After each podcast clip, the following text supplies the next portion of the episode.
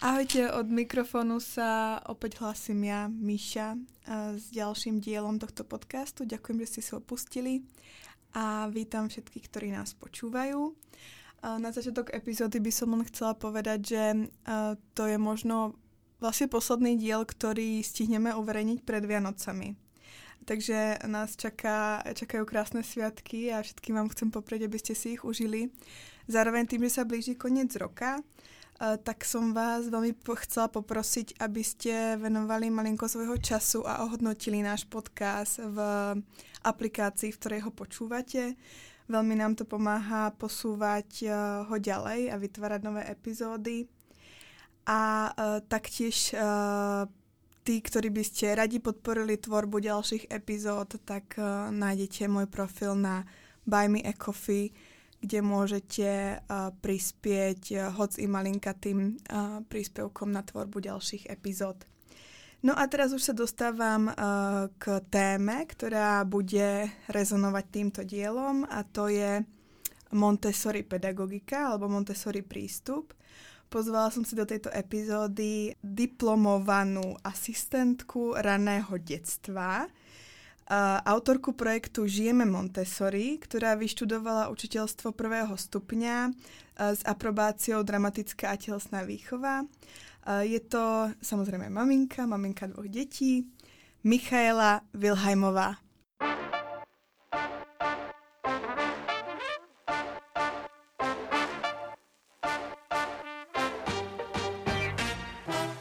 Dobrý den, ahoj, moc děkuji za pozvání.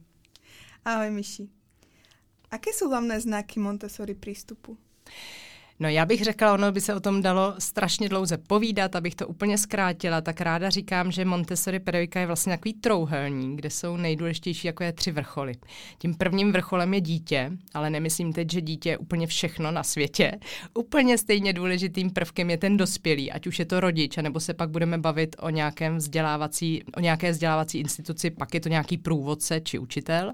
No a třetí prvek, který je nezbytný v Montessori, je právě prostředí. Možná jste znali znali nebo jste už slyšeli klíčový pojem připravené prostředí.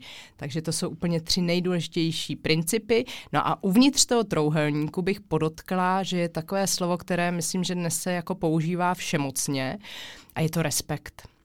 Je to respekt, je to úcta, je to pokora a právě musíme začít u sebe. Proto říkám, že dítě je strašně důležité, ale pokud nebudeme sami se sebou v souladu, tak vlastně do tohohle procesu bych si netroufla úplně jít.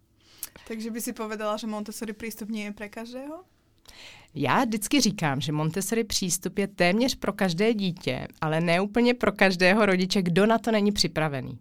Takže pokud ten rodič pak eh, je připravený naslouchat tomu a něco se o tom dozvědět a bude to s ním ladit, tak určitě to pro něj je vhodné. Pokud tam ale ucítí, že by to nezvládl, že by třeba nezvládl úplně se upozadit a nechat dítě být, jo, někteří rodiče jsou rádi takovými animátory, tak pro ně to určitě není, protože my říkáme, že Montessori máme takové moto jako následuj dítě a pomoz mu, aby to dokázalo samo. Takže to je spíš pro tenhle typ rodičů, kteří vědí, proč dítě pustit třeba do kuchyně už, ve dvou letech a nebát se toho.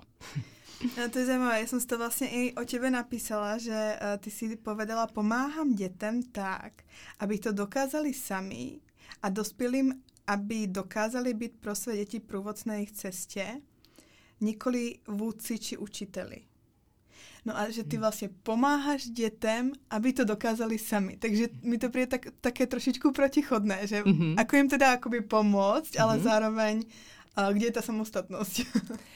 Tak eh, pomáhám jim tak, že za prvé už to začíná jako tím, když eh, děťátko čekám, že už se na to nějakým způsobem připravím a ta příprava je nejen v tom prostředí, ale právě i ve mně samotné.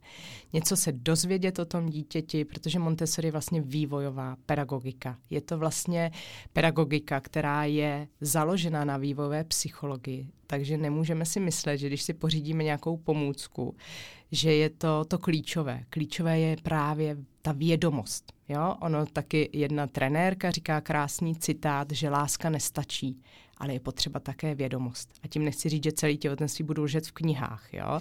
Je to fakt o nějaký jako rovnováze právě o tom, co se mnou ladí, co se mnou neladí, co jsem sama v dětství prožila, co už třeba nechci, aby moje děti prožívaly, tak takhle se naladím. A pak samozřejmě mě to úplně intuitivně vede tou cestou toho vědomého rodičovství, že se na to nějakým způsobem prostě připravím. A vlastně, když se nám děťátko narodí, tak je to nějaká symbioza. Je to něco, co potřebujeme, aby se dobře to dítě zadaptovalo na svět, tak jsme s ním prostě jako jedna osoba. No, ale už vlastně dochází tím porodem k nějaké samostatnosti. To dítě se samo musí taky trochu dostat na ten svět. A Montessori je, nebo celý ten vývoj toho dítěte je o tom, že tam dochází k nějakému odpoutání a připoutání. To je celý náš život. Dítě se musí od nás odpoutat, zase se k nám připoutá, pak je třeba další takový už samostatný samostatnost, že ho přestaneme kojit, že třeba už dítě začne ochutnávat pevnou stravu. To už je vlastně nějaká nezávislost. Takže jsou malé kručky. My, když se řekne samostatnost, hned vidíme dítě, který běhá samo po ulici a dokáže prostě je tramvají z anděla na, na třeba hlavní nádraží. Ale ta samostatnost je fakt v těch úplně malinkatých kručcích už úplně od miminka. Že nemusíme potom u toho miminka, když už se pak jako rozkvétá do toho světa, třeba kolem toho třetího měsíce, začíná se rozhlížet kolem sebe, tak my nemusíme ho pořád mít u u sebe. My mu naopak musíme dopřát tu samostatnost ve smyslu, podívej se, co je kolem tebe. Já ti tady připravím smysluplné, krásné prostředí, které s tebou bude ladit, které tě bude posouvat dál a já se budu třeba na tebe jenom dívat jo? a užiju si tu chvíli s tebou. Není to vlastně o, fakt není to to, co jsem říkala na začátku, rodičovství není animátorství. Uh-huh. A nejde to trošku uh, proti tomu jako kontaktnému rodičovství, kdy uh-huh. vlastně ty miminka nás ještě v prvých rokoch strašne potrebujú a preto používame tie šatky a nosítka, máme ich stále na hrudi, tak uh, je to trošku taká akoby manu, manipulace uh-huh, uh-huh. alebo taký tlak, ako že ich cíleně od seba odputávať? Kontaktní rodičovství je krásný. Vlastně teď si mi nahrála na takovou myšlenku, že Maria Montessori uh, v době druhé světové války pobývala v Indii. Byla tam pozvána eh, Gandhim a nebyla tam teda úplně dobrovolně, bylo to právě z toho důvodu, že byla vyhoštěna. Myslela si, že tam bude krátkou dobu a byla tam jako docela dlouhou dobu na to, aby zjistila, že vlastně jakým způsobem ty indické matky vychovávají své děti. A ona do té doby hodně cestovala, neměla vlastně nějak úplně klasický rodinný život, ona to neznala. A tam se vlastně usadila na nějakou dobu a právě pozorovala tohle kontaktní rodičovství. A ona se do té doby hodně zabývala tím věkem předškolním a v té Indii viděla právě právě ta miminka, viděla, jak se tam rodí, jakým způsobem právě je maminky nosí na těle, eh, kdy je kojí, eh, jakým způsobem vůbec s nima nějak navazují vztah. A moc se jí to líbilo a začala se tímhle obdobím zabývat.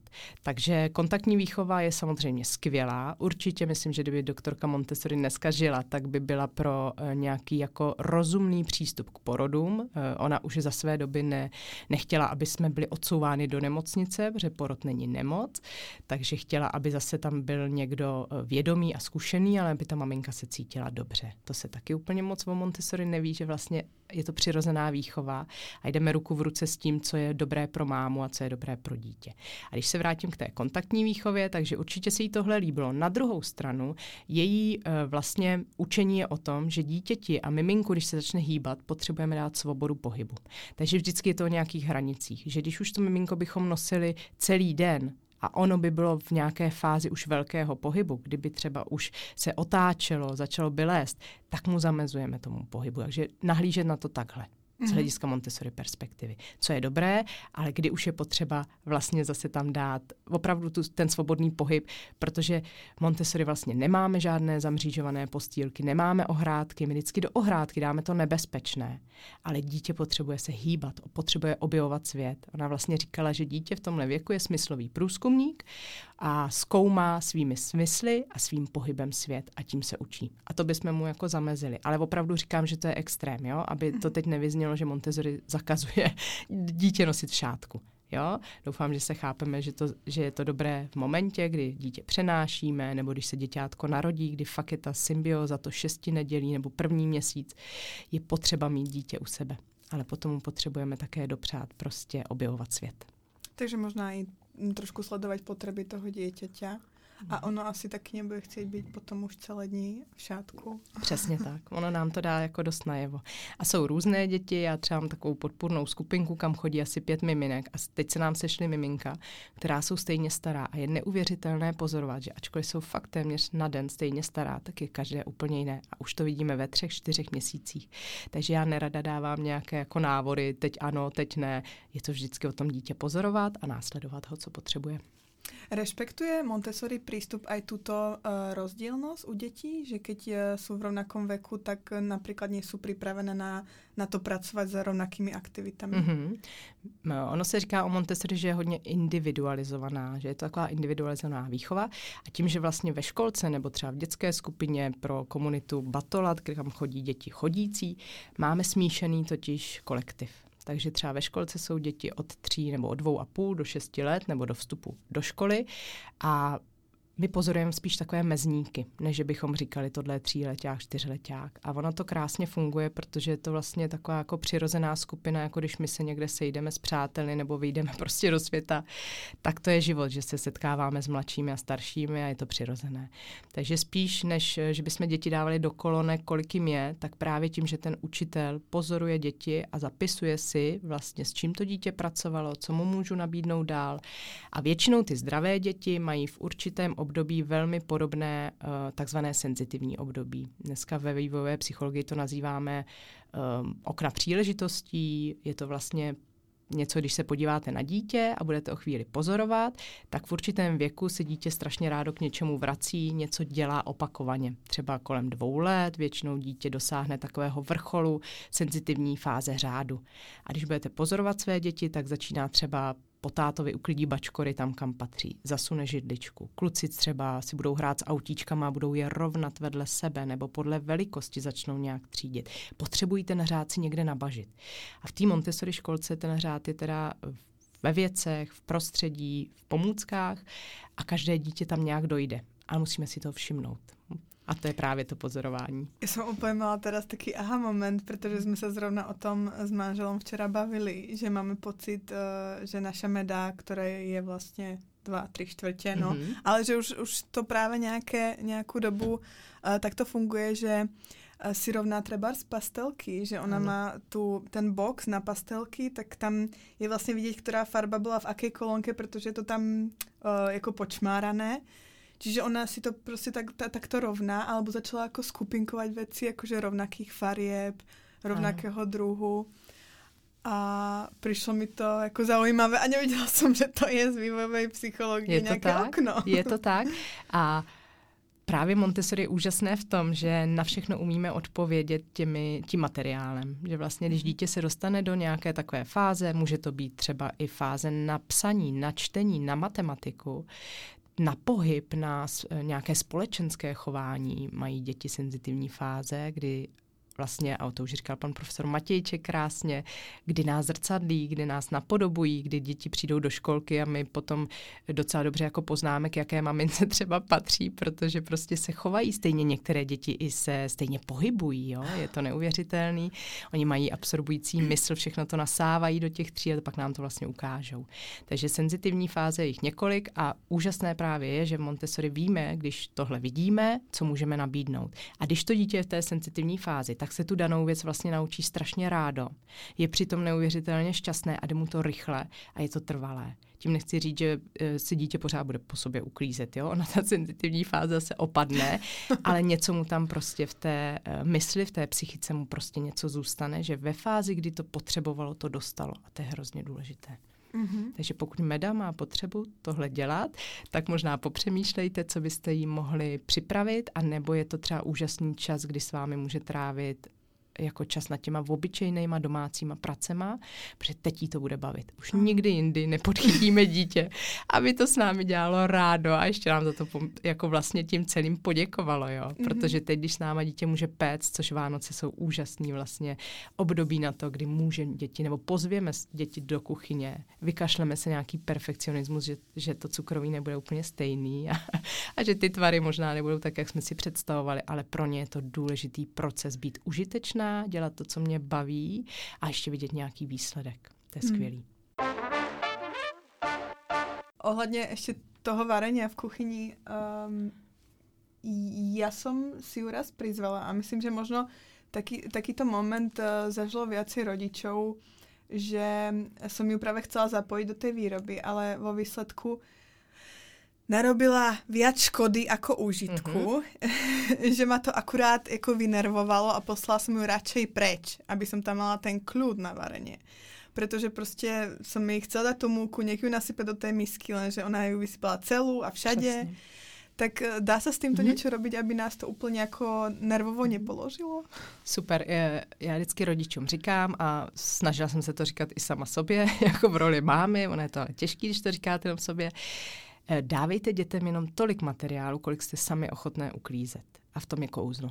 Protože když s dětmi budeme péct a vařit, tak eh, jim musíme vlastně připravit jenom to množství, které chceme, aby se vysypalo, rozsypalo. Já to vždycky připodobňuji, podívejte se na Zdeňka Polrajcha, když vaří, jak to tam má krásně připravené v těch mističkách. Už to má odvážené, už prostě tam má jenom jedno vajíčko vyklepnuté, deci mléka. A to je ten eh, vlastně princip toho připraveného prostředí. Jo, že nemůžeme děti pozvat do naší dospělácké kuchyně, protože to takhle dopadne. A přesně si pamatuju s prvním synem, kdy se mi to takhle nedařilo. Ale pak jsem přišla na to, nebo jsem se dozvěděla, že to můžu vlastně takhle zjednodušit a připravit to jeho potřebám. Takže to všechno zmenšit, koupit nějaké třeba nerezové džbánečky, nerozbitné ze začátku, než to dítě třeba natrénuje už tu koordinaci pohybu a můžu mu dát porcelánový. A vlastně snížit ty dávky a vařit s ním tímhle způsobem a aby právě ta máma zůstala v klidu, aby jí to bavilo, aby to nebylo jako, že, že teď bych měla, protože, jo, mm-hmm. to je to je blbý. mm-hmm. to pak nefunguje. Mm-hmm. Musí to fakt se mnou jako ladit, musím si to užít. Musím v tu chvíli, jako ona je to vlastně taková trošku meditace, musím v tu chvíli být teď a tady stejně jako to dítě. A to je těžký pro nás v tomhle světě, jo? zastavit se a vykašlat se na to, že to bude trvat dvě hodiny, já bych to měla za deset minut. Ale fakt si to užít, že je to obrovská lekce pro to dítě a že je to něco, k čemu se můžeme pak vracet, co můžeme pilovat, trénovat a pak třeba dítě e, jako bude starší a naopak ho bude hrozně bavit pracovat třeba s váhou a sám si to jako odvážit, odměřit, ale teď je to na ní ještě moc brzo, takže pokud jí dáš třeba dozu s moukou, tak to dítě kolem dvou, dvou a půl, dvě a tři čtvrtě, je logický, že to tam všechno vysype. Takže třeba my ve třídě máme třeba mytí nádobí, když dám ještě příklad, a nemám tam celý jar nebo nějaký ekologický prostředek. Mám tam malininkou lahvičku, který je opravdu jako centimetr toho prostředku, protože vím, že to dítě potřebuje to tam nalít celý. Ale nic se nestane, pokud to tam nalije celý, protože fakt toho množství je tak minimum, že je to přesně na jednu dávku mytí nádobí. Takhle musíme přemýšlet. Když mm-hmm. pozveme děti do kuchyně. Já děkuji, že hovoríš vlastně o tom být tam v tom okamihu s tím dieťaťom a užít si ten společný moment, protože uh, mne sa presne uh, niečo podobné stalo minule, že som vymyslela aktivitu, chcela som, aby sme spoločne tvorili, takže budeme razitkovať vianočné baliace papiere. No a uh, vo výsledku som tie razítka mala na bielej stene a všetko prostě zapatlané od inku presne to je jako ten podobný moment jako mm-hmm. s tou mhm. múkou, hej, keď mm-hmm. sa vlastně snažíš, investuješ do toho kopec energie, protože vieš, že by si mala a že to poteší to dieťa a že je potreba mu nějaké aktivity připravit a urobiť nějaký program, ale dopadne to tak nechcem povedať, že zlé, ale povedzme, že to, to prostředí je ohrozené. Mm-hmm. No možná to překročilo nějakou tvoji hranici. No jasně, jo? jasně. Mm-hmm. Mm-hmm. Protože ano, keď uh, mi zapadla stěnu, která mm-hmm. potom nejde umyť, tak uh, ma to irituje a štve mm. a vadí mi to a jsem naštvaná. Ano. Takže... A naprosto oprávněně, jo, ale mm. možná kdyby tam předtím bylo, eh, budeme teď razítkovat a, a můžeme razítkovat jenom tady na ten papír, tak to je taky důležitá informace. A mhm. nebo dítě potřebuje nějakou jako autonomii. Vlastně v cokoliv to dítě dělá a když už je v téhle fázi kolem těch dvou, dvou a půl, tak ono jako roste to ego. A roste vlastně to já a už to chce dělat samo a po svém a tak. E, dítě potřebuje dostat možnost nějaké volby, aby cítilo vlastně, že ho nějakým způsobem respektujeme, tím pádem mu roste sebedůvěra, já se můžu rozhodnout. Takže třeba se klidně může stát, že když byste takhle chtěli razítkovat nějaký velký papír a dítě v tomhle věku taky ho hrozně baví nejen si kreslit po zemi, ale i vlastně nějak, jako když máme třeba tabuli z IKEA, když koupíme, a nebo právě oblepíme stěnu. Pro ně je to jako mm-hmm. důležitý taky pohyb. Jo, mm-hmm. pohyb té ruky. Takže klidně bys mohla nalepit ten obrovský papír na stěnu a na zem a třeba se zeptat, kde budeš dneska razítkovat? Chceš na zemi nebo na stěně? Ale pokud si vybereš na stěně, tak je to jenom tady na tom papíře, nikde jinde. A to je ta hranice. Mm. Mám pocit, že někdy rodiče se bojí dávat ty hranice. No, jo? Ano, je, jasný, Jak chcem vše dobré pro ty děti a to chceme, ale právě to dobré je mu taky ty hranice nějakým způsobem ukázat a dodržet. Vždycky říkám, ta laskavá důslednost je strašně důležitá. Mm-hmm, mm-hmm, to není jako nedělej to, ale to je můžeš takhle nebo takhle. Chceš jít na záchod a chceš jít na nočník nebo si vezmeš schůdky. Mm-hmm. Vlastně v, cokoliv můžeme dítěti dát na výběr, sváča třeba, jo, dáš si jablko nebo hrušku, tak je to pro ně důležité. Hmm. Nejen, že se budou umět rozhodovat, to myslím, že naše generace má velký problém, protože jsme nemohli se rozhodovat vlastně, že ho nedal nám nikdo příležitost, neučil nás to, ale to, co říkám, vlastně jde to ruku v ruce s tím vývojem, že když dítěti roste já, tak potřebuje to ukázat. Jo? Potřebuje už být nějakým platným členem vlastně v té domácnosti. Už to nebude dělat, těch dvou let nám stojí za zadkem a chce dělat všechno jako my a je to úžasný období, protože vlastně jde, jde nám jako naproti. No a pak se to tam trošku zlomí. Hmm. Já jsem si vlastně pro té činnosti uvědomila dvě věci. Jedna věc je teda, že je fakt potřeba uh, připravit to prostředí, což je možno právě mm-hmm. princíp Montessori. A druhá věc, že vlastně aký má zmysel uh, dávať energiu do prípravy takýchto aktivít, keď potom jakože ten výsledný pocit nás oboch z toho nie je dobrý. Mm-hmm. Ona plače, protože já jsem vybuchla, já jsem vybuchla, tak jsem v nervoch. Mm-hmm. A celé to vlastně jako nesplnilo ten účel podle mě, který malo. Že, že mi v tu chvíli přišlo, že je možná lepší nerobit nič. Jo. A ono to nic eh, je v tom dospěláckém ale spektru. Jo? Ono to nic vlastně pro to dítě je mnohem třeba víc v tu chvíli, jo? že ono si může dělat, co potřebuje a ne, co mamka připravila. Myslím, že je to teď takový jako trend, eh, že rodiče mají pocit, že by se právě mělo. A teď třeba ty Vánoce k tomu hodně, jako, hodně nás tomu jako ženou. Mm. Když už to dítě je starší, už by mohlo tohle, jo? Mm. Ale tak, jak jsme si říkali, každé dítě je jiné. A Montessori nebo já to ani Montessori úplně nechci nazývat, ale nějaká fakt taková jako přirozená výchova, nebo to, že vůbec jako jsem přítomna v té výchově, znamená, že fakt sleduju to dítě, co ho baví. Že neznamená, že když já jako miluju prostě balící papír, který si ručně vyzdobím, a vůbec to nemusí teď být váš pří, případ, jo. E, možná to holčičku fakt baví, možná si to nabídla právě, protože objevila razítka a chtěla razítkovat všude a to je skvělý. Ale zrovna prostě se to nepovedlo, jo. To vůbec nemusí znamenat, že druhý den by to by, se, by to dopadlo stejně.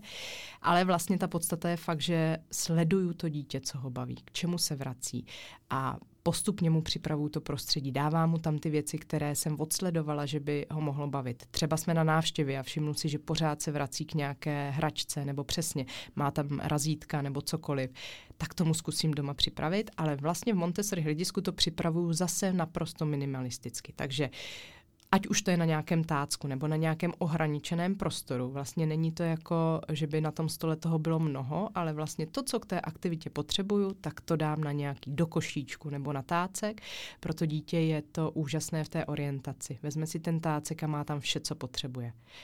Příklad zase dám, u nás třeba v dílničkách máme, nebo v pracovnách máme stříhání, obyčejné stříhání, protože dítě v určitém věku jako začne to stříhání bavit, nějak ho to fascinuje a potřebuje prostě stříhat. Ono nepotřebuje dělat výrobek. Jo, ono nepotřebuje hned vystříhat sněhuláka, stromek. Ono potřebuje stříhat. Dítě to dělá pro ten proces ne pro ten výsledek. Třeba u nás děti pořád leští zrcadlo, které se leskne, jo? ale vlastně oni to dělají pro ten proces. Je strašně baví tam nastříkat tu vodu a prostě dělat ten pohyb kruhový.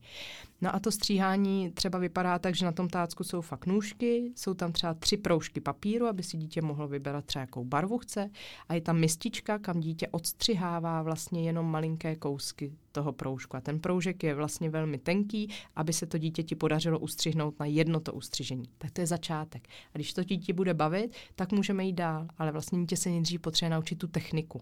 Takže když bych třeba razítkovala, tak nejdřív třeba připravím fakt malinký papír, jedno razítko, jeden polštářek a hlavně taky ukážu dítěti, jak se to dělá. Což ale je většinou problém, protože děti v rodinách, nebo jako naše vlastní děti teď myslím, si to častokrát od nás nechtějí nechat ukázat, protože je tam ten souboj trochu, jo, ale to je přirozené. Ale jsou věci, který, na které intuitivně jako přijdou. Ale asi by bylo jako ne úplně dobře, kdybychom tam těch razítek dali deset a spoustu těch polštářků, protože to dítě jako neví, co s tím a možná to dopadne tak, že barva bude prostě všude. Takže je to fakt o minimalismu v podstatě, no. My máme ještě jednu takovou jako oblíbenou aktivitu, respektive Meda má, to je oblíbená aktivita, samolepkové knížky. Mm-hmm. A mě to strašně irituje, keď tu samolepku nalepí blbě, keď trčí z té stránky alebo ju pokrčí mm-hmm. při tom nalepovaní. A mám úplně, jako někdy jej to i prelepuje na paňáka. prostě máš tendenci opravit. Ano, ano. Je to tak. A někdy akože sa fakt jako ovládnem a nechám ju, uh, nech si to robí jako potrebuje, dám jej tu slobodu, ale niekedy to, to, tá iritácia je silnejšia než ja.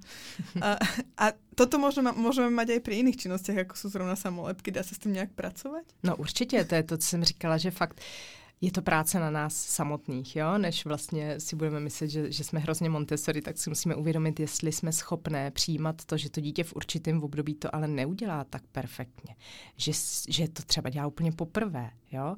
A vlastně vůbec práce s chybou je v Montessori úplně odlišná než té tradici, ať už jako v rodičovství nebo v tradiční škole, protože vlastně, když se zamyslíme nad tím, na čem je postavený hodnocení v našich školách, ale i jako v těch klasických rodinách, třeba i v, prostě v čem jsem i já vyrostla, a to pocházím z krásné rodiny, ale přesto prostě se to tam z generace na generaci e, vlastně dědilo, to, že upozorňujeme na tu chybu. Jo, že vlastně my si nevšímáme to, co dítě dělá dobře, v čem už jako se zlepšilo, ale vlastně vždycky vidíme tu chybu.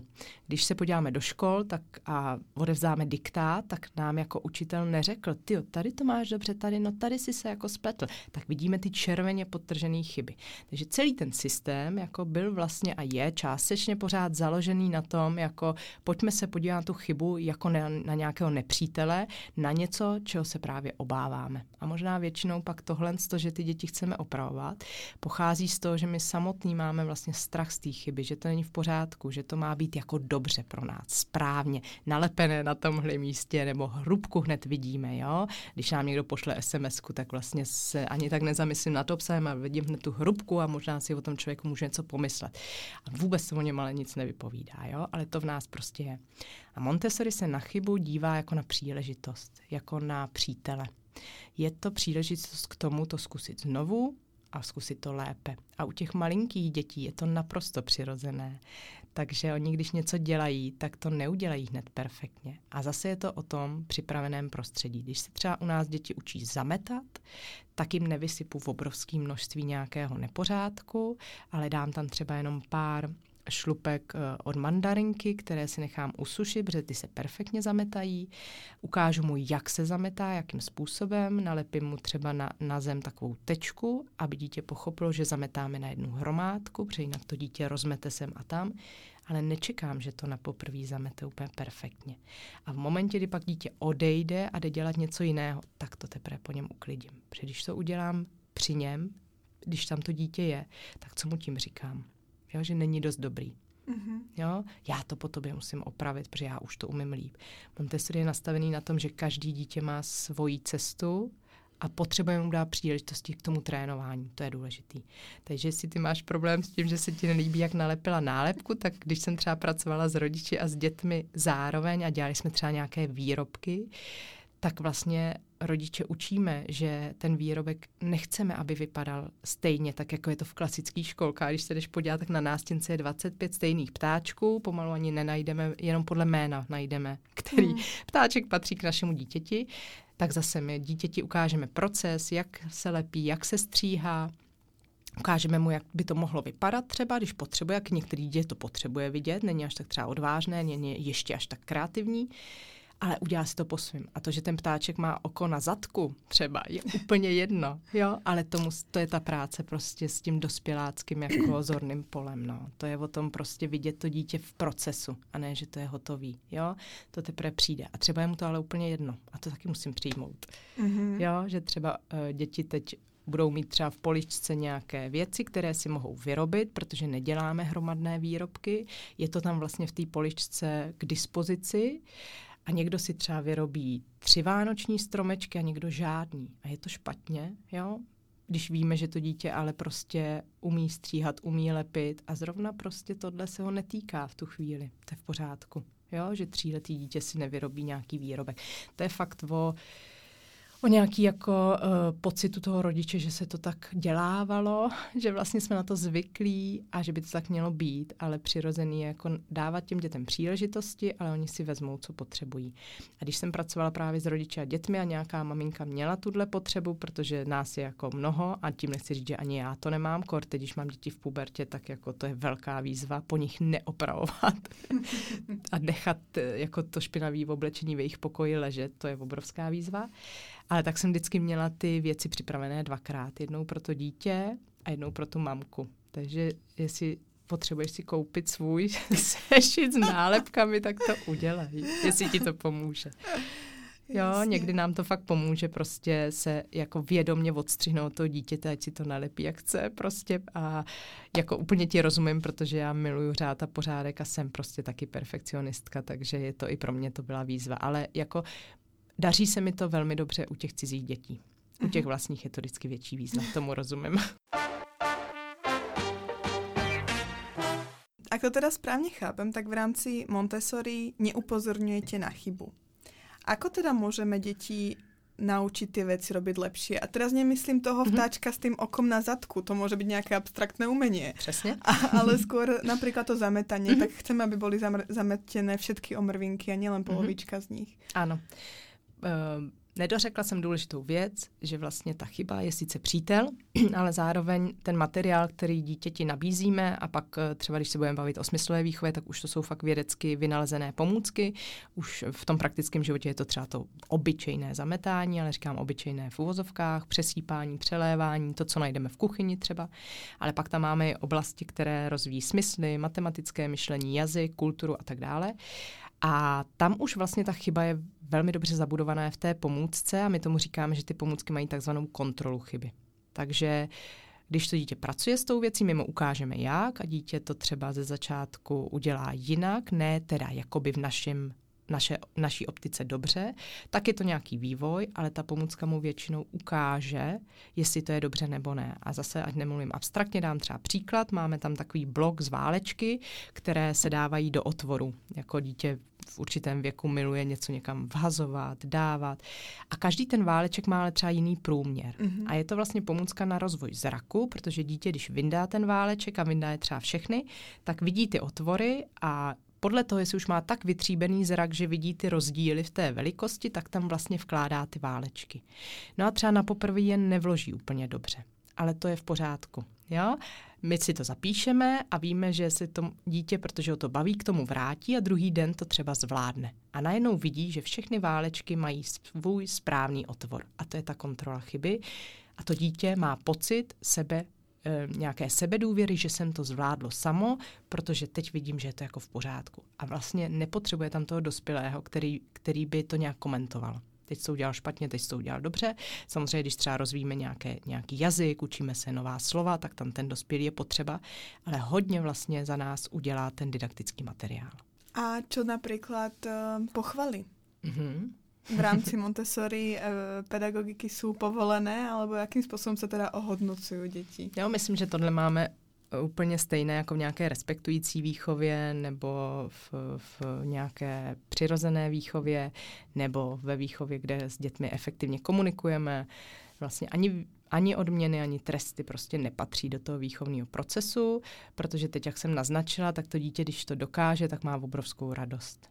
A my nejsme kamenný a nejsme ani naopak nějaký jako pře, přehnaně jako veselí, my jsme v tom jako přirozený. Takže když se mi to stane zrovna, když u toho dítěte jsem, tak se můžeme na sebe usmát, můžu to popsat. Jo? Je to vlastně nějaká informace popisná, je to zpětná vazba. Tu potřebujeme v tom jako jakýmkoliv procesu nebo člověk prostě potřebuje zpětnou vazbu, ať už je jakákoliv.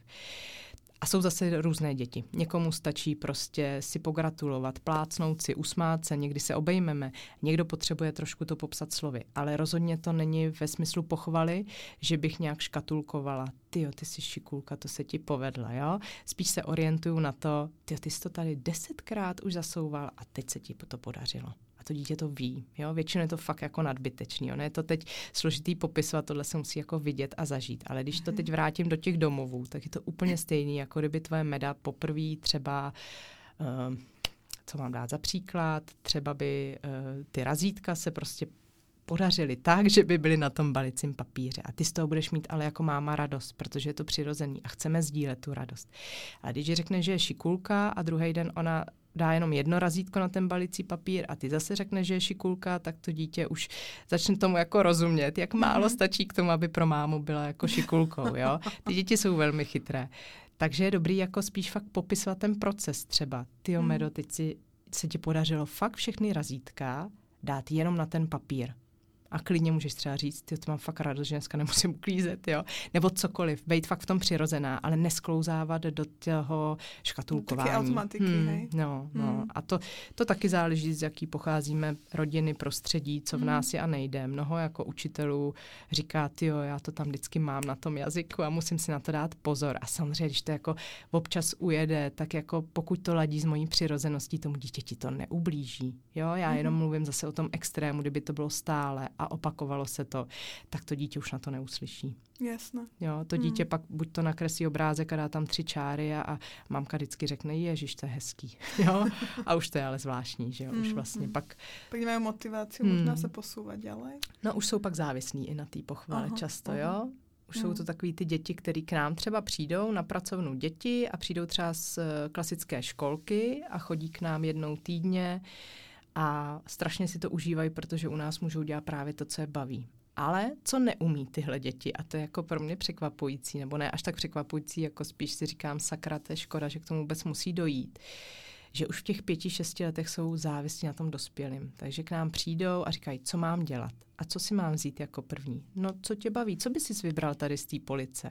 A Anička si třeba vybere stříhání a vezme ten tácek a vidí tam ty proužky toho papíru, o kterém jsem mluvila a zeptá se mi, a který mám stříhat jako první. Jako ty děti vlastně nemají vůbec v sobě um, to, ty pracovní návyky, které ty Montessori děti mají. Jo? Že si něco můžu vzít, vyzkoušet to, dát to do původního stavu a zase to vrátit. Já toho dospěláka fakt nepotřebuju. Potřebuju ho v momentě, kdy mi něco dojde, nebo když si nevím rady, nebo kdy potřebuju ukázat nějakou věc, která je složitější. A tyhle obyčejné věci ty děti mají a to si myslím, že je pro budoucí život strašně důležitý. Nebejt závislý nejen na tom dospělém, ale právě na tom komentáři vlastně. Protože ona pořád od nás čeká, že jí to budeme popisovat, komentovat, že s ní budeme v tu chvíli vlastně sedět u toho stolečku. Ale Montessori o tom, že sedím chvilku u toho stolečku ale pokud to dítě se ponoří do té bublinky a to je stejný i doma, tak už tam ne, nepotřebuju sedět. Hmm. Naopak potřebuji tomu dítěti dopřát klid na to, aby se mohlo soustředit, protože díky soustředění se dítě učí. Ne díky tomu, že ho tam budu vedle něj sedět a furt něco říkat. Tím ho z té bubliny vlastně vytrhávám. To nechceme. Uh-huh. A ještě k tým pochvalám mi napadá jedna věc. A to, že nějaký rodičia naše generácie, eh, keď boli děti, tak eh, nedostali dostatok pochvaly a tým pádom to snažia vykompenzovať mm-hmm. teraz vlastně ten svoj deficit u svojich dětí. A, a fakt to, akože ich to poznačilo, že ich vlastně rodiče vůbec uh, nechválili a nedávali tým pádom najavo tú lásku, ktorú mm-hmm. aj mhm. cez tie slova nejakým spôsobom príjmame. A, tak, um, že či to, toto nemôže byť tiež, akoby nemôže mať negatívne dopady mm-hmm. na našich děťoch, keď, ich, keď im vůbec tu pochvalu nedáme. No, ono je to trošičku takový jako slovíčkaření, že vlastně to není o tom, že jim nedáváme tu pochvalu, ale my, my je oceňujeme. A to je rozdíl. My vlastně oceňujeme to, co, co to dítě udělalo, kolik práce si na tom dalo, vlastně tím, že popíšeme, my tomu říkáme taková popisná pochvala, jo? protože pod tou pochvalou třeba já osobně si fakt představuju spíš ty jako šikulka, mm, nějakou škatulku, jo, ale mm-hmm. pod mhm. tím oceněním nebo pod tou popisnou chválou je to o tom, že si naopak dávám čas s tebou. Jo, že jsem tě teď pozorovala, že jsem teď tady byla, že přesně vím, co to obnášelo. Jo? Když dítě přinese třeba obrázek, tak se na něj opravdu zadívám. Není to to, že když dítě přiběhne a já mám třeba návštěvu, já se na to mrknu a řeknu, je to hezký. To není chvála. Jo, to je jenom prostě vlastně, aby to tam zaznělo, aby jsem to měla jako z krku. Mm-hmm. Ale já se na to, to fakt... ani není upřímné. Přesně tak, jo. Takže to spíše o tom, jak tu pochvalu každý z nás jako chápeme. Ty rodiče, kteří nezažili, tak možná nezažili tu přítomnost toho rodiče. Že tam byl se mnou teď a tady, že mi věnoval ten čas a prostor. Pak není, t- myslím, že si jako nepamatujeme tolik, co nám řekli, ale ty pocity. Mm-hmm. Že jsme právě nedostali tu zpětnou vazbu, že jsme nedostali to ocenění, jo? že když jsme třeba přitáhli domů nákup, že nám nikdo nepoděkoval. To je pro mě jako pochvala. Jo? Takže když dítě přinese v obrázek, tak se na něj opravdu zadívám a neřeknu tu pouhou větu, to je hezký. Když to třeba hezký je, ale to je velmi subjektivní. Jo? Podívám se na to a řeknu, aha, já tady vidím asi domeček a všude vidím nějakou barvu, ty si tady nenechal ani kousek jako prázdného papíru, tady je asi nebe a to dítě najednou se mnou začne třeba vést dialog. A najednou mi začne popisovat, co tam je a já se dozvím spoustu věcí, které bych se nedozvěděla, když bych jenom řekla, je, to je zase hezký, to se ti zase povedlo. Jo? Takže tohle je přítomnost rodiče, tohle je pozitivní prostě zpětná vazba. To bychom měli rozhodně dětem říkat a to se děje ať už jste kdekoliv, ať už jste v Montessori školce doma, to se musí dít. To dítě jako potřebuje, tím taky cítí lásku. A zase jsou různé děti. Fakt říkám, že třeba Uh, mám spoustu zážitků. Nás třeba, když, jsem, když poprvé třeba můj syn zavázal kaničku, protože máme takový speciální rámy zapínací, kde se děti učí různé druhy zapínání. Od knoflíku, druky a právě kaničky, které jsou těžké. A je to rozdělené na několik těch kaniček, takže dítě může několik těch kroků opakovat. To je důležité, protože na jedné té kaničce je toho strašně moc najednou. A sedíme tam spolu už nějakou dobu a on to zavázal. A, a já měla obrovskou radost a on měl obrovskou radost. A prostě jsme se naprosto spontánně obejmuli. On měl úplně slzy ve očích, protože on to potřeboval pro sebe, ne pro mě. A to je ten rozdíl, jo? že vlastně když pak mi ty děti nebo učitelé, když děti chválí, tak oni pak to dělají pro ně. Mm-hmm. Jo, že vlastně chtějí nakreslit ten obrázek, aby to zase slyšeli, nebo chtějí jít na ten nočník, aby mamka dopamin. zatleskala, jo, přesně. Ale jako ten dopamin je zdravý v momentě, kdy prostě se mi to povede. Ale pak tam třeba je ta přidaná hodnota, že ta máma u toho se mnou byla.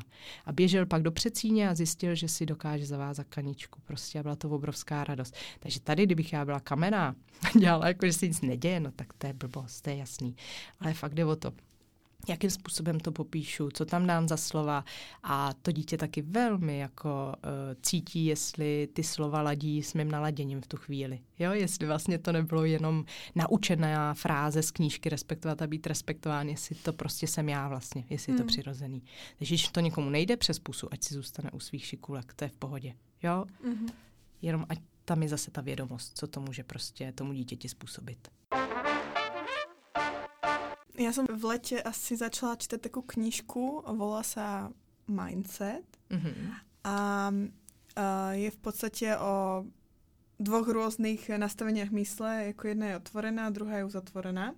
A popisovali tam zrovna štúdiu, ktorú robili na deťoch, alebo výskum, ktorý robili na deťoch, a kedy im dali nejaký hlavolám, ja už neviem, či to boli pucle alebo niečo iné, a práve pozorovali ako im to ide a keď e, to ľahko zložili, tak im dali ťažšie až vlastne až sa dostali na úroveň, kedy uh, to treba pre bolo komplikované, že, že fakt uh, museli akoby premýšľať nad tým, ako to urobiť, pretože nevedeli.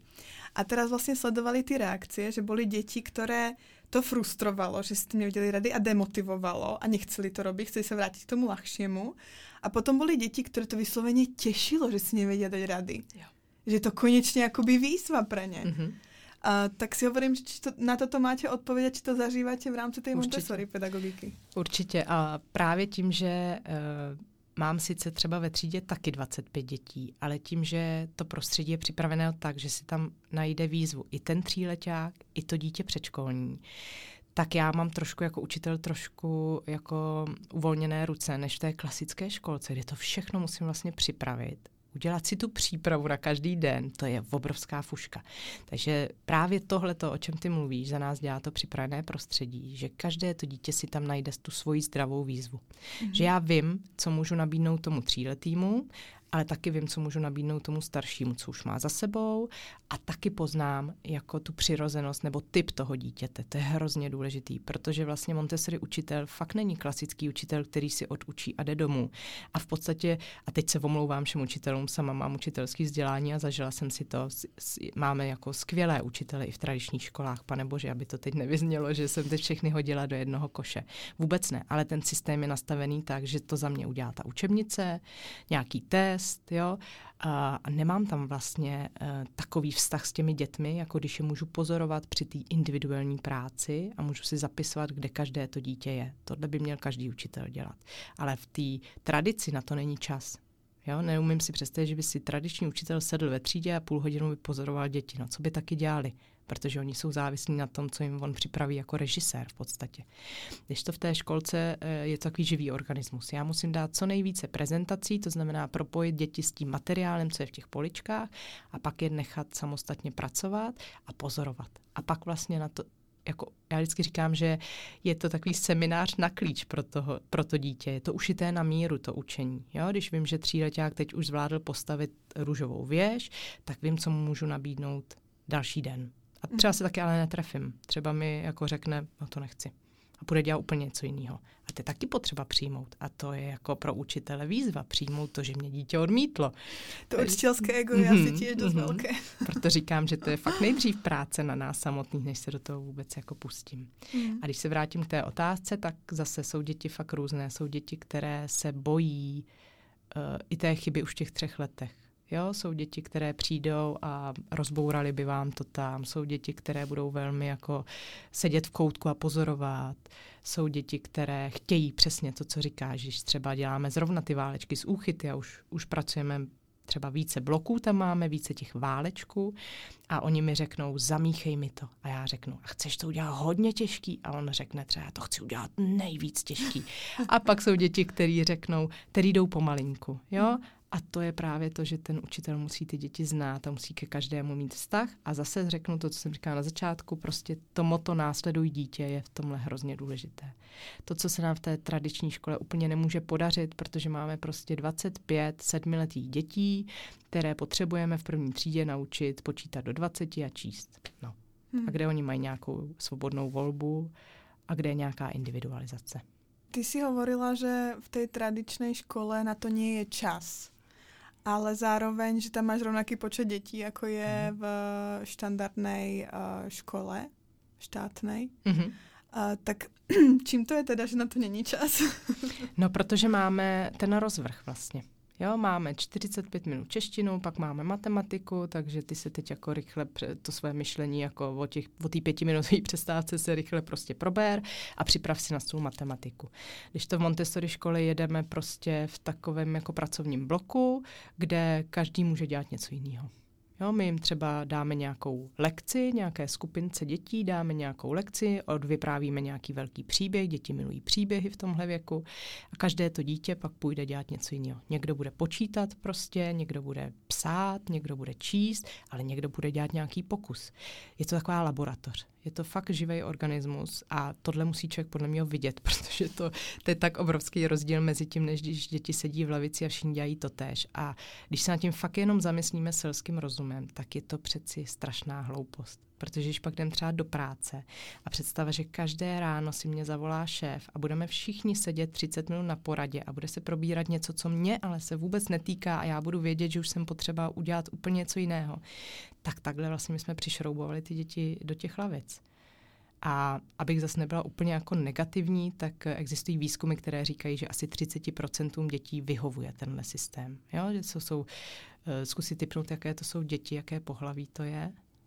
Je tam i pohlaví, hej? Tak no, děvčata skôr. Ano, jsou to fakt takový ty holčičky a možná jsme takové byli, to je úplně v pořádku, které prostě baví to učení, to mm-hmm. klasické, který sedí v té první lavici, všechno mají vždycky připravený, mm-hmm. prostě všechno mají dobře, jsou to ty jedni, jsou to vlastně ty úspěšní děti, těm, kterým se daří. A těm, kterým se až tak nedaří, protože vlastně by potřebovali v tu chvíli dělat něco jiného, potřebovali by si jít ven zaběhat, pozorovat veverku na stromě, já nevím co ještě, tak těm to až tak jako nevyhovuje prostě, no. Míši, kde si ty našla svou zamilovanost k Montessori? Jako jsi se vlastně k tomu mhm. dostala? No já mám takový, já jsem měla asi velký štěstí, si myslím, protože já když jsem, a to nebudu říkat před kolika lety, protože to je šílený, když jsem studovala střední pedagogickou školu tady v Praze, tak eh, vedle byl takový domeček a byla tam jedna třída Montessori školky. A to štěstí říkám proto, protože tam byla paní učitelka, která právě měla ten mezinárodní AMI výcvik, který si tenkrát udělala v Německu, ještě to nešlo tady v Praze, takže dělala vlastně to pravé rizí Montessori. A já měla možnost tam mít na praxi, na dlouholetou praxi. A bylo mi 15-16 a už v té době jsem viděla, že prostě se to tam děje jinak, že, ty dě, že to je taková komunita vlastně, že to je fakt taková rozšířená rodina a cítila jsem se tam hrozně dobře. A strašně to se mnou ladilo. A říkala jsem si, ty, tak jestli já dnes někdy budu učit nebo budu mít jednou svý děti, tak tohle jednou chci ještě v životě potkat. No a pak jsem dělala pak jsem šla ještě na vejšku a o Montessori se vůbec nehovořilo, to vždycky byl nějaký jedna hodina prostě v nějakém semináři. Chodila jsem na klasické praxe, učila jsem pak eh, ve škole, ale v takové jako alternativnější škole a přesto ale mě to prostě svazovalo. A pak s příchodem mých dětí a s tím, že jsem se seznámila s, s lidmi, kteří to viděli stejně, tak jsme zase vlastně tuhle jako vášeň v sobě objevila. Protože skrz to rodičovství a skrz i tu profesní dráhu, kdy jsme pak začali zakládat různá centra a školky a školy, protože když rodiče přivedou jednou dítě do Montessori a ladí to s nimi, tak samozřejmě chtějí pokračovat. Takže se to pak hezky takhle potkalo. Mm-hmm. Mm. Ako zajistíte v rámci Montessori pedagogiky, aby to dieťa dostalo všetky základy, ktoré potrebuje v zmysle, že sa naučí písať, mhm. čítať, mm-hmm. počítať, také tie základy gramotnosti. Protože z toho, čo sme si doteraz rozprávali, tak tým, že je to hodně individualizované a dieťa môže robiť to, čo ho zrovna baví a na čo je mhm. pripravené, tak je možné, že zrovna, že zrovna ta matematika ho baviť nebude. Ale jako Mm-hmm. Základy toho počítania by asi malo do života vedieť, pretože sú to aj základy finančnej gramotnosti, mm-hmm. aby nebolo úplne stratené. Tak uh, ako docielite, aby sa to naučilo? Tak uh, naopak u nás děti ve školce už píšou, čtou a počítají, protože vra- právě v tom předškolním věku mají na to ty senzitivní období. Otevírají se jim jako hlavičky právě k úžasným věcem. Ono to není až v té první třídě, to je hrozně pozdě. Oni se chtějí tohle naučit mnohem dříve. A tím, že v té třídě uh, mám ty pozorovací archy a vidím, co ty děti baví, a když jsem říkala, že fakt u zdravých dětí jsou ty senzitivní fáze velmi jako věkově podobné, tak vím, kdy to tak přijde. Takže třeba kolem tří a půl a čtyř let dítě chce začít počítat. A tím, že tam mám ten materiál, který je velmi konkrétní a vlastně se dítě učí skrze smysly, není to jako, že dítě pak přijde do první třídy a učí se na papíře jedna plus jedna, to je pro něj nesmírně abstraktní. Tady se to učí na tom materiálu, tak děti ve školce jsou schopné počítat tisíce ale když byste se si jich zeptala na ulici, aha, tak ty jsem slyšela, že umíš počítat, tak kolik je prostě 3000 plus 2290, tak to to dítě nespočítá. Ono k tomu potřebuje ten materiál. Ale pochopí ten proces. Co to je to sčítání? Že je to něco, co dávám dohromady. Počítáme tam takové různé perličky. Jo? Říká se tomu perlový materiál. Když pak dítě přijde do školy, ideálně teda do Montessori školy, kde se počítá s tím, že už to dítě tyhle elementární znalosti má, tak můžeme jít dál. Když to, když pak dítě přijde do té klasické školy, tak s tímhle se nepočítá moc. Jo? Dneska mm. si myslím, že spoustu učitelů už ví, že přijdou děti, které třeba umí počítat a číst a jsou schopné nějak do toho, do toho procesu e, zainteresovat jinak, ale to jsou jako učitele, kteří jsou vědomí, ale ty klasice se s tím moc nepočítá. Ale Montessori tohle odpozorovala a viděla, že opravdu už v tom předškolním věku děti inklinují k tomu se naučit psát, číst a počítat. Takže naopak si e, pokud dítě nastoupí do kvalitní Montessori školky, jak se nebojíme, bude toho vědět naopak mnohem víc. Spíš pak mějme jako uh, oči otevřené, kam pak půjde dál protože většinou odejde s těmihle znalostmi. A potřebujeme to dítě dát do školy, kde se může rozvíjet dál, kde nebude stagnovat. A potom ještě uh, v rámci Montessori pedagogiky máte určitý zmysel pre řád a pořádek. Jsem povedala dvakrát, že? Dobře. um, no ale čo keď ty děti odmítají si například po sebe upratať? Mm-hmm. To jsou většinou děti, které už jsou za touhle senzitivitou a jsou jim třeba 4, 5, 6, už je to vlastně nebaví, protože už to umí, už to pro ně není výzva a už je tam takový to myšlení i nás nebo starších dětí, už je to nuda. Jenomže tím, jak máme ten smíšený kolektiv, tak vlastně my jsme pro dítě neustálým vzorem a já, i když bych zvládla prostě odníst eh, ze stolu třeba hrnek, džbánek a ještě si dám něco pod paždí, tak to neudělám, protože nosím věci po jednom, protože je tam ten tříleták, který mě bude pak následovat. A my s dětmi takhle jako hovoříme vlastně, eh, Říká se mu takový jako zdvořilostní lekce, takže ukazujeme si, jak se vlastně k sobě chováme, jak věci přenášíme, jak spolu, jak si říct o pomoc, jak taky ale odmítnout něco. A oni vyrůstají v tomhle jako prostředí, pokud chodí do té školky, nebo jsou třeba v rodině, kde, kde tohle jako nějakým způsobem aplikujeme. A oni pak nemají potřebu prostě uh, jako nějak revoltovat. Oni samozřejmě jako najednou je třeba vidím, že, že chtějí něco neuklidit nebo to odběhnou. Někdy stačí se jenom podívat, usmát se, jakože víš, jsou tady prostě tyhle prckové a oni to pak budou dělat taky a pak jim to spadne na nohu a ublíží si. A nebo někdy dá nějakou empatickou reakci, ty dneska se ti nechce, víte, já mám taky dny, kdy se mi fakt po sobě nechce nic uklidit. Tak vezmeš tácek a já vezmu to ostatní, jo, a zase nějakou možnost volby. Vždycky se to dá nějak vykomunikovat. Ale to, že dítě v jednu chvíli přestane chtít po sobě uklízet, si myslím, že je úplně přirozené. Mm-hmm. Že i když to dělalo rádo, tak jsem pak to okno zavře a už fakt to je nuda prostě. Tak jako pro nás, jo. Někdo uklízí rád, ale pořád je to nějaká povinnost. Jo, už to zavání trošku tou povinností. Proto třeba ani já nerada říkám, jako pojď to po sobě uklidit.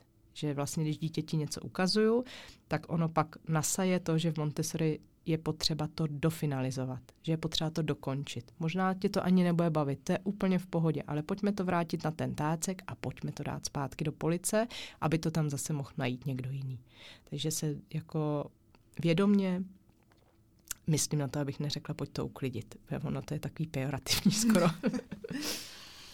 Mm, dokážu u vás fungovat i děti, které uh, takýto přístup ne, nepoznají z domu? Mm Víš, že si vím mm-hmm. představit, že doma mm-hmm. fungují úplně jinak, že právě jako nemusí upratovat, uh, nemají, nemají takovou jako slobodnou uh, možnost volby v rámci aktivit, které ich baví, nepomáhají v kuchyni mm-hmm. a tak dále. Uh, a čo keď tyto děti se dostanou zrazu do vaší školky? Jo, určitě se to stává, protože fakt je potřeba si uvědomit, v jakém prostředí ty děti vyrůstají. Často jsou to i děti, které mají uklízečku doma, jo, který vlastně ani mamku skoro nevidí prostě při těch domácích pracech. Ale když jsem eh, mluvila o tom, že vlastně ty zdravé děti se vyvíjí velmi podobně a mají ty senzitivní fáze v podobném věku, tak ono to tam prostě je. A když to dítě přijde do toho prostředí, kde je jasný řád a pořádek, kde každá věc má své místo, kde je systém otevřených polic, kde je nějaká svobodná volba v rámci hranic, tak my to v tom dítěti pak najdeme. Musí tam být tedy jako vědomý dospělý, který ví, jak i s těmihle dětmi pracovat. Protože ačkoliv Montessori pedagogika je strašně stará, tak i tenkrát Montessori jako měla různé děti. Nejdřív pracovala s dětmi z chudých rodin, a které si neuměly ani umít ruce a začali prostě vlastně začala s nimi pracovat skrze hygienu, protože ona byla lékařka.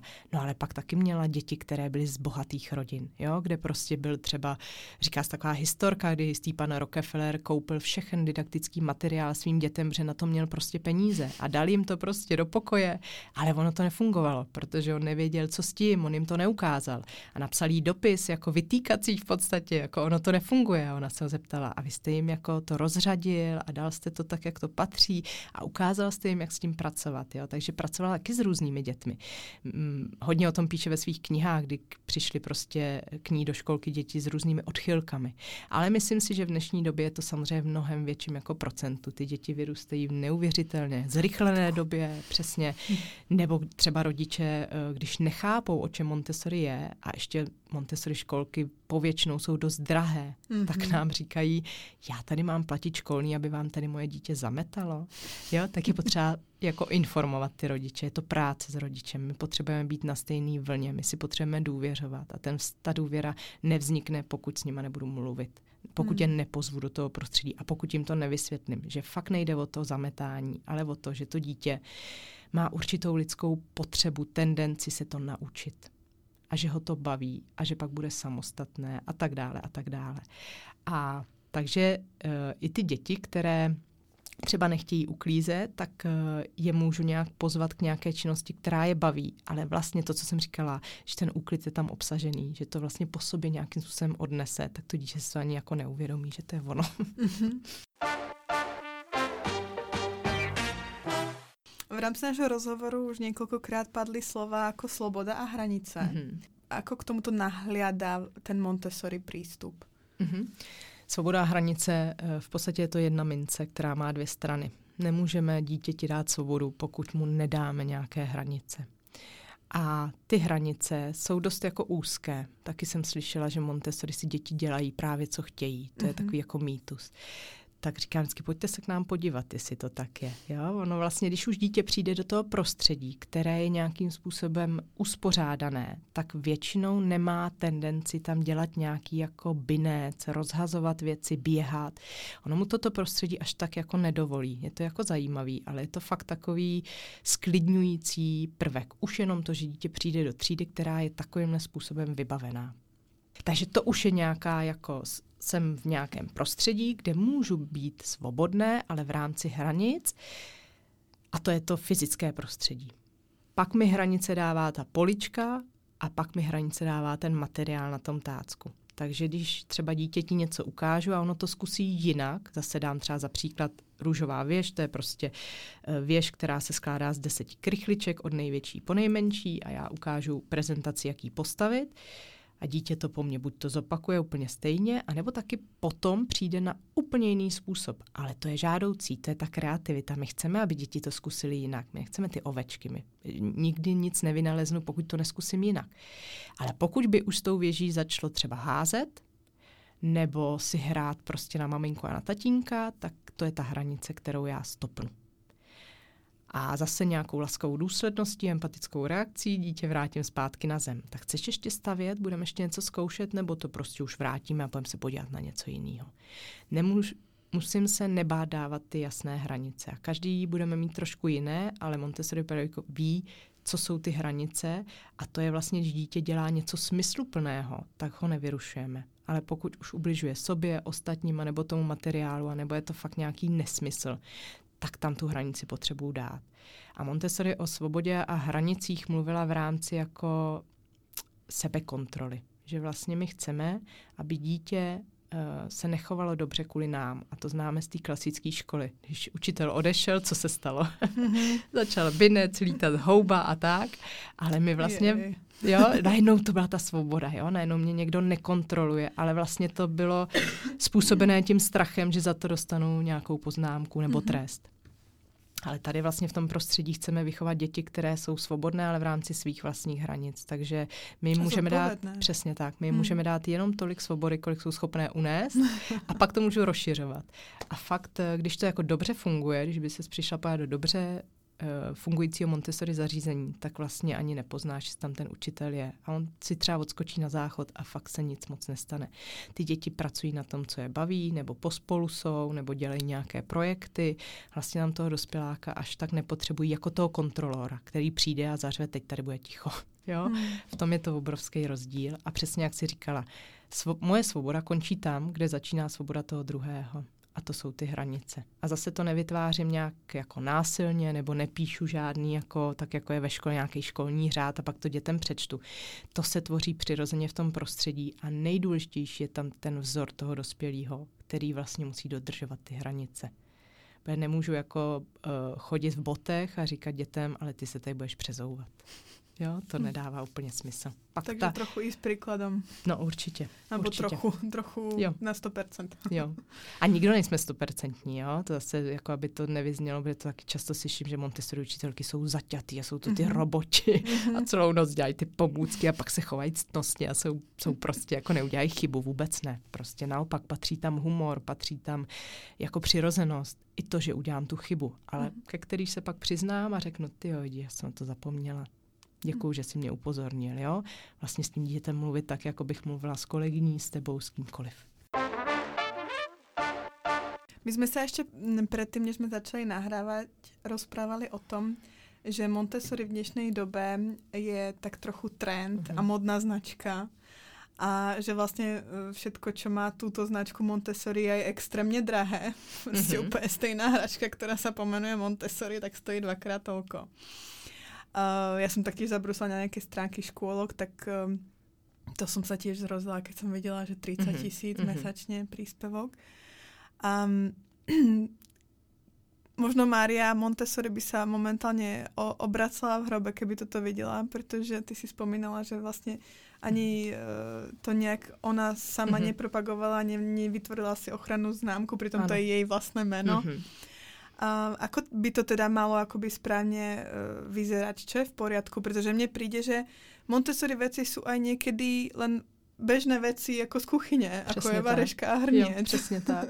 Dokonce už existují Montessori sušenky. To jsem se už jako trošku smála. No. Je to tak, je to vlastně, um, trochu se to zneužívá. Trochu se to zneužívá, protože ten, t, jak říkáš, je to trend a obchodníci si tohle moc dobře uvědomují, že když tam dají tohle přízvisko, tak se to bude lépe prodávat a ta jejich odpověď potom je, že i rodiče to pod tímhle vlastně pojmenováním hledají. Hmm. Ačkoliv Maria Montessori jako uh, houpačku, která se teď prodává pod jejím názvem, rozhodně jako neviděla za, za svého života ani nevymyslela. Takže to je, eh, to je to, co říkám, že by měl člověk o tom něco vědět, než tomu podlehne vlastně, jo? Mm-hmm. než podlehne tomu trendu, protože ta houpačka není eh, vůbec špatná a tím, že jí dáme přízvisko Montessori, z ní neudělá excelentní houpačku. Ta bude furt stejná, jo? jenom se to možná teda líp prodá. Takže je to trošku pas na rodiče nebo pas na dospěláky a pokud o tom nebudu něco vědět, tak tomu fakt podlehnu. Tak si půjdu do, do Lidlu koupit Montessori prostě hračky, jo. Hmm. Ale vlastně Montessori hračky je trošku jako nesmysl, protože opravdu ty věci, které ona vymyslela nebo je nějak převzala po svých dalších, jako uh, ona vycházela pak z jiných třeba i lékařů, kteří pracovali s handicapovanými dětmi, tak některé pomůcky od nich převzala, není to všechno jenom její teda jako výmysl. Uh, ale jsou to vlastně opravdu, my jim říkáme pomůcky nebo Montessori materiál. A teď mluvím o tom věku třeba tři a výš, jo? Škola, školka, adolescenti protože ty pomůcky mají v sobě už zabudovaný nějaký vědecký aspekt. Už jsou navržené tak, že to dítě se na nich má naučit jednu dovednost. Taky se vyznačují tím, že izolují nějakou tu věc. Takže když zase zmíním třeba tu růžovou věž, tak všechny ty krychle jsou růžové, aby to dítě vnímalo právě tu velikost. Aby zrakem dokázalo odlišit, co je velká krychle, co je malá krychle. Není to prostě didaktická věž, kde na té krychli z každé strany bude něco jiného. To známe z hračkářství. A klidně mm-hmm. to někdo můžeme pojmenovat Montessori věž a všichni tomu uvěří. Ale je to nesmysl, protože to dítě se vlastně neví, co dřív jestli má počítat eh, tady puntíky, nebo pojmenovávat zvířátka, nebo to stavět do vejšky, ale rodič jako dostane za jednu cenu toho mnoho. A mám pocit, že to je právě skvělý, že se to dítě toho teda hodně naučí. Jenomže opravdu méně je více. Takže ta růžová věž je fakt jednobarevná právě proto, aby dítě z ní vytáhlo tuhle, tu, tenhle vědecký aspekt jako malá, velká, nic víc tam není. A pak jdeme dál, naučíme se to, rozeznám to a jdu dál, můžu se učit další věci. Takže Montessori pomůcky se fakt nazývají pomůckami, nejsou to hračky, pokud někdo nazve něco Montessori hračkou, už to je vlastně jako nesmysl, protože hračka má úplně jiný cíl než ta pomůcka. Jo, s tou hmm. hračkou si to dítě vlastně může dělat, co ho napadne. Jo, to je prostě fantazijní svět. Když to ty pomůcky uh, jsou spíš o představivosti, o té kreativitě, o tom to vyzkoušet nějak, ale pořád to má nějaký smysl, pořád to má nějaký řád třeba. Jo? Stavím růžovou věž a postavím ji klidně v obráceně a zkouším, jestli to udrží ta malá krychlička takže to dítě nad tím přemýšlí fakt jiným způsobem. Ten mozek funguje jinak, než když si, a teď to nechci schazovat, že si jenom hraje. Ta hra je strašně důležitá. V předškolním věku vývoj hry a všechno to je strašně důležité. Děti v Montessori zařízeních pak jdou ven a hrajou si, prosím vás, s panenkama a na písku, jo, aby jsme z nich nedělali, že chudáci pracují jenom s těma pomůckama. Oni teda nerozeznávají mezi tou hrou a tou prací. To my nějak musíme nazvat, abychom to my jako dospělí pochopili, že to je fakt rozdíl. Takže k tomu mám jako jediný argument, prostě pokud budete chtít dětem něco koupit, tak se o tom něco musíme dozvědět. No. My jsme i natočili pár takových mýtů, kde právě Zmiňujeme, jak poznat kvalitní didaktickou hračku, jak se odlišuje od Montessori pomůcky, proč prostě houpačka fakt není Montessori a Piklerův, nebo Emi Piklerové trouhelník není Montessori trouhelník, že ho vymyslel úplně někdo jiný. Snažíme se to trošku očistit, vím, že to je úplně jenom zrníčko v oceánu, ale každý musí vědět, co je pro jeho dítě dobré. Mm. a vůbec to nemusí být pod značkou Montessori. Jo, mm. to je prostě opravdu jen takový fenomén.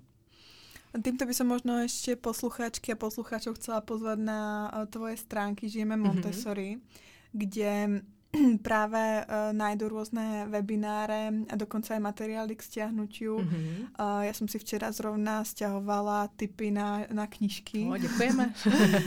a, a taktiež tam máš rozpísané, ako fungujú vaše škôlky, školy, mm-hmm. ďalšie projekty, uh, pracovne, ktoré robíte mm-hmm. už malými miminkami ano. a batulátkami. No a Mm, taktiež sa blížime k záveru nášho podcastu, mm-hmm. uh, takže by som ťa poprosila o doplnenie troch vied, ktoré robím s každou hostkou mm-hmm. a hosťom. Být dobrou mamou znamená? Být dobrou mámou znamená být v souladu sama se sebou. Som spokojná keď? Když je klid a mír. Což byly mimochodem mm. motivátory Maria Montessori. Taky, přesně. A klid a mír jako opravdu ve všech ohledech. Hmm. Hmm. A nejvíc jsem vděčná za? Nejví, nejvíc jsem vděčná za, za život jako takový. Ďakujem Miši, že si byla hostkou eh, tohto podcastu a že jsme se mohli dozvědět viac o Montessori, možno trošku aj zmenili názor mm-hmm. na Montessori a vám, milé poslucháčky a poslucháči, prajem ještě raz krásné sviatky. Zapojte děti do pečení, jak na to máte gule. Přesně a hlavně tak. si to spolu užijte. Přesně tak. Užijte si hlavně klid a mír v adventním čase. Moc děkuji za pozvání, Míšo.